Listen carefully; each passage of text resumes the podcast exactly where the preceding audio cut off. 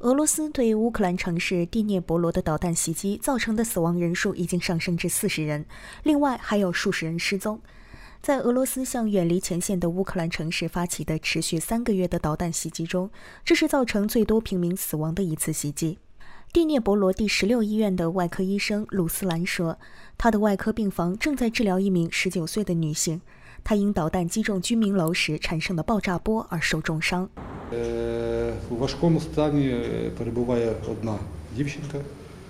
一个女孩情况严重，她十九岁，现在在急诊室，她的伤势需要进行紧急手术。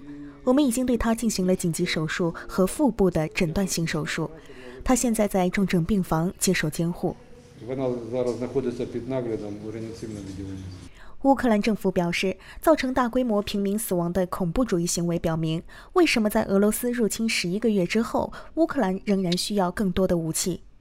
俄罗斯方面否认故意以平民为目标。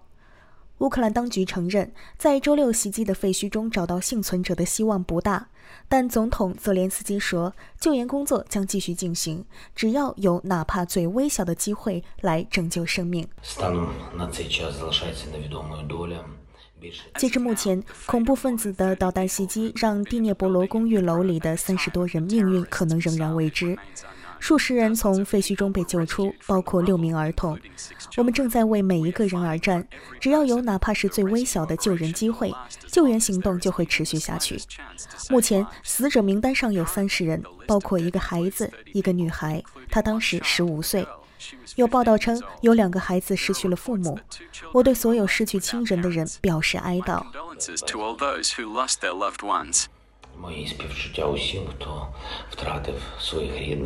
救援人员表示，他们可以听到废墟下人们的呼喊和尖叫声。在俄罗斯控制的顿涅茨克，一个购物街区遭到炮击之后，至少有三人受伤。急救人员担心那里的废墟之下可能还有人被掩埋。救援人员不得不拆除建筑物的剩余部分，然后才能安全地搜寻幸存者和报告的失踪者。与此同时，泽连斯基总统会见了欧洲安全与合作组织主席北马其顿外交部长布亚尔·奥斯曼尼。就强行将乌克兰儿童驱逐到俄罗斯的问题，泽连斯基要求欧洲安全与合作组织采取更大的行动。他说：“今天，欧洲安全和合作组织的特派团，你们的支持比以往任何时候都更加重要。但最重要的是，在我看来，我们需要欧安组织在强制驱逐儿童、妇女、乌克兰公民的问题上取得突破性的行动。所有的这些都是从全面入侵从二月二十四日开始的。”荷兰外交部长霍普克·霍克斯特拉说：“必须让儿童回家。”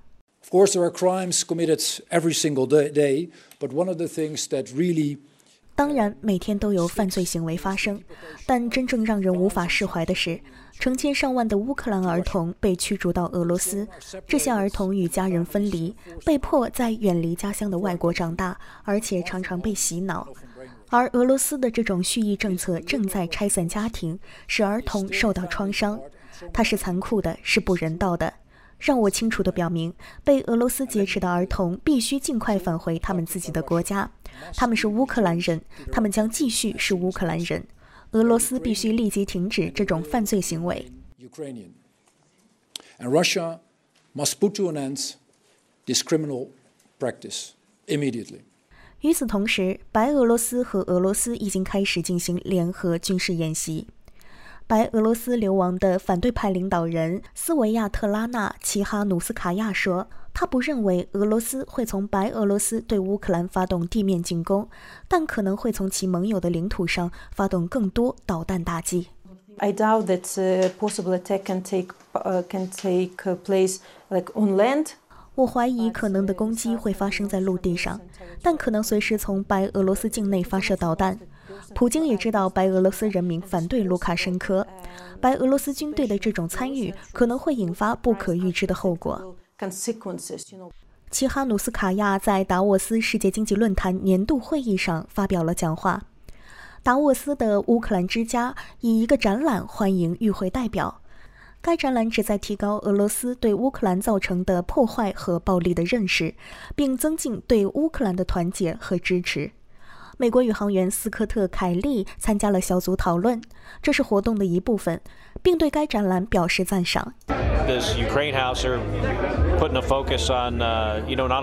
这个乌克兰之家的重点不仅是筹款，而且还强调了俄罗斯对乌克兰人民犯下的战争罪行。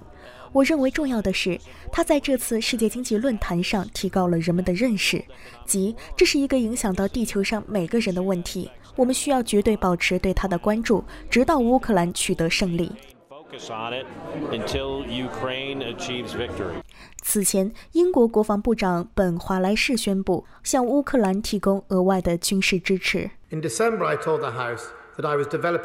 他说：“十二月，我告诉下议院，我正在制定备选方案，以改进和坚定的方式应对俄罗斯的持续侵略。”今天我可以宣布，迄今为止最重要的一揽子作战力量，以促进乌克兰的成功。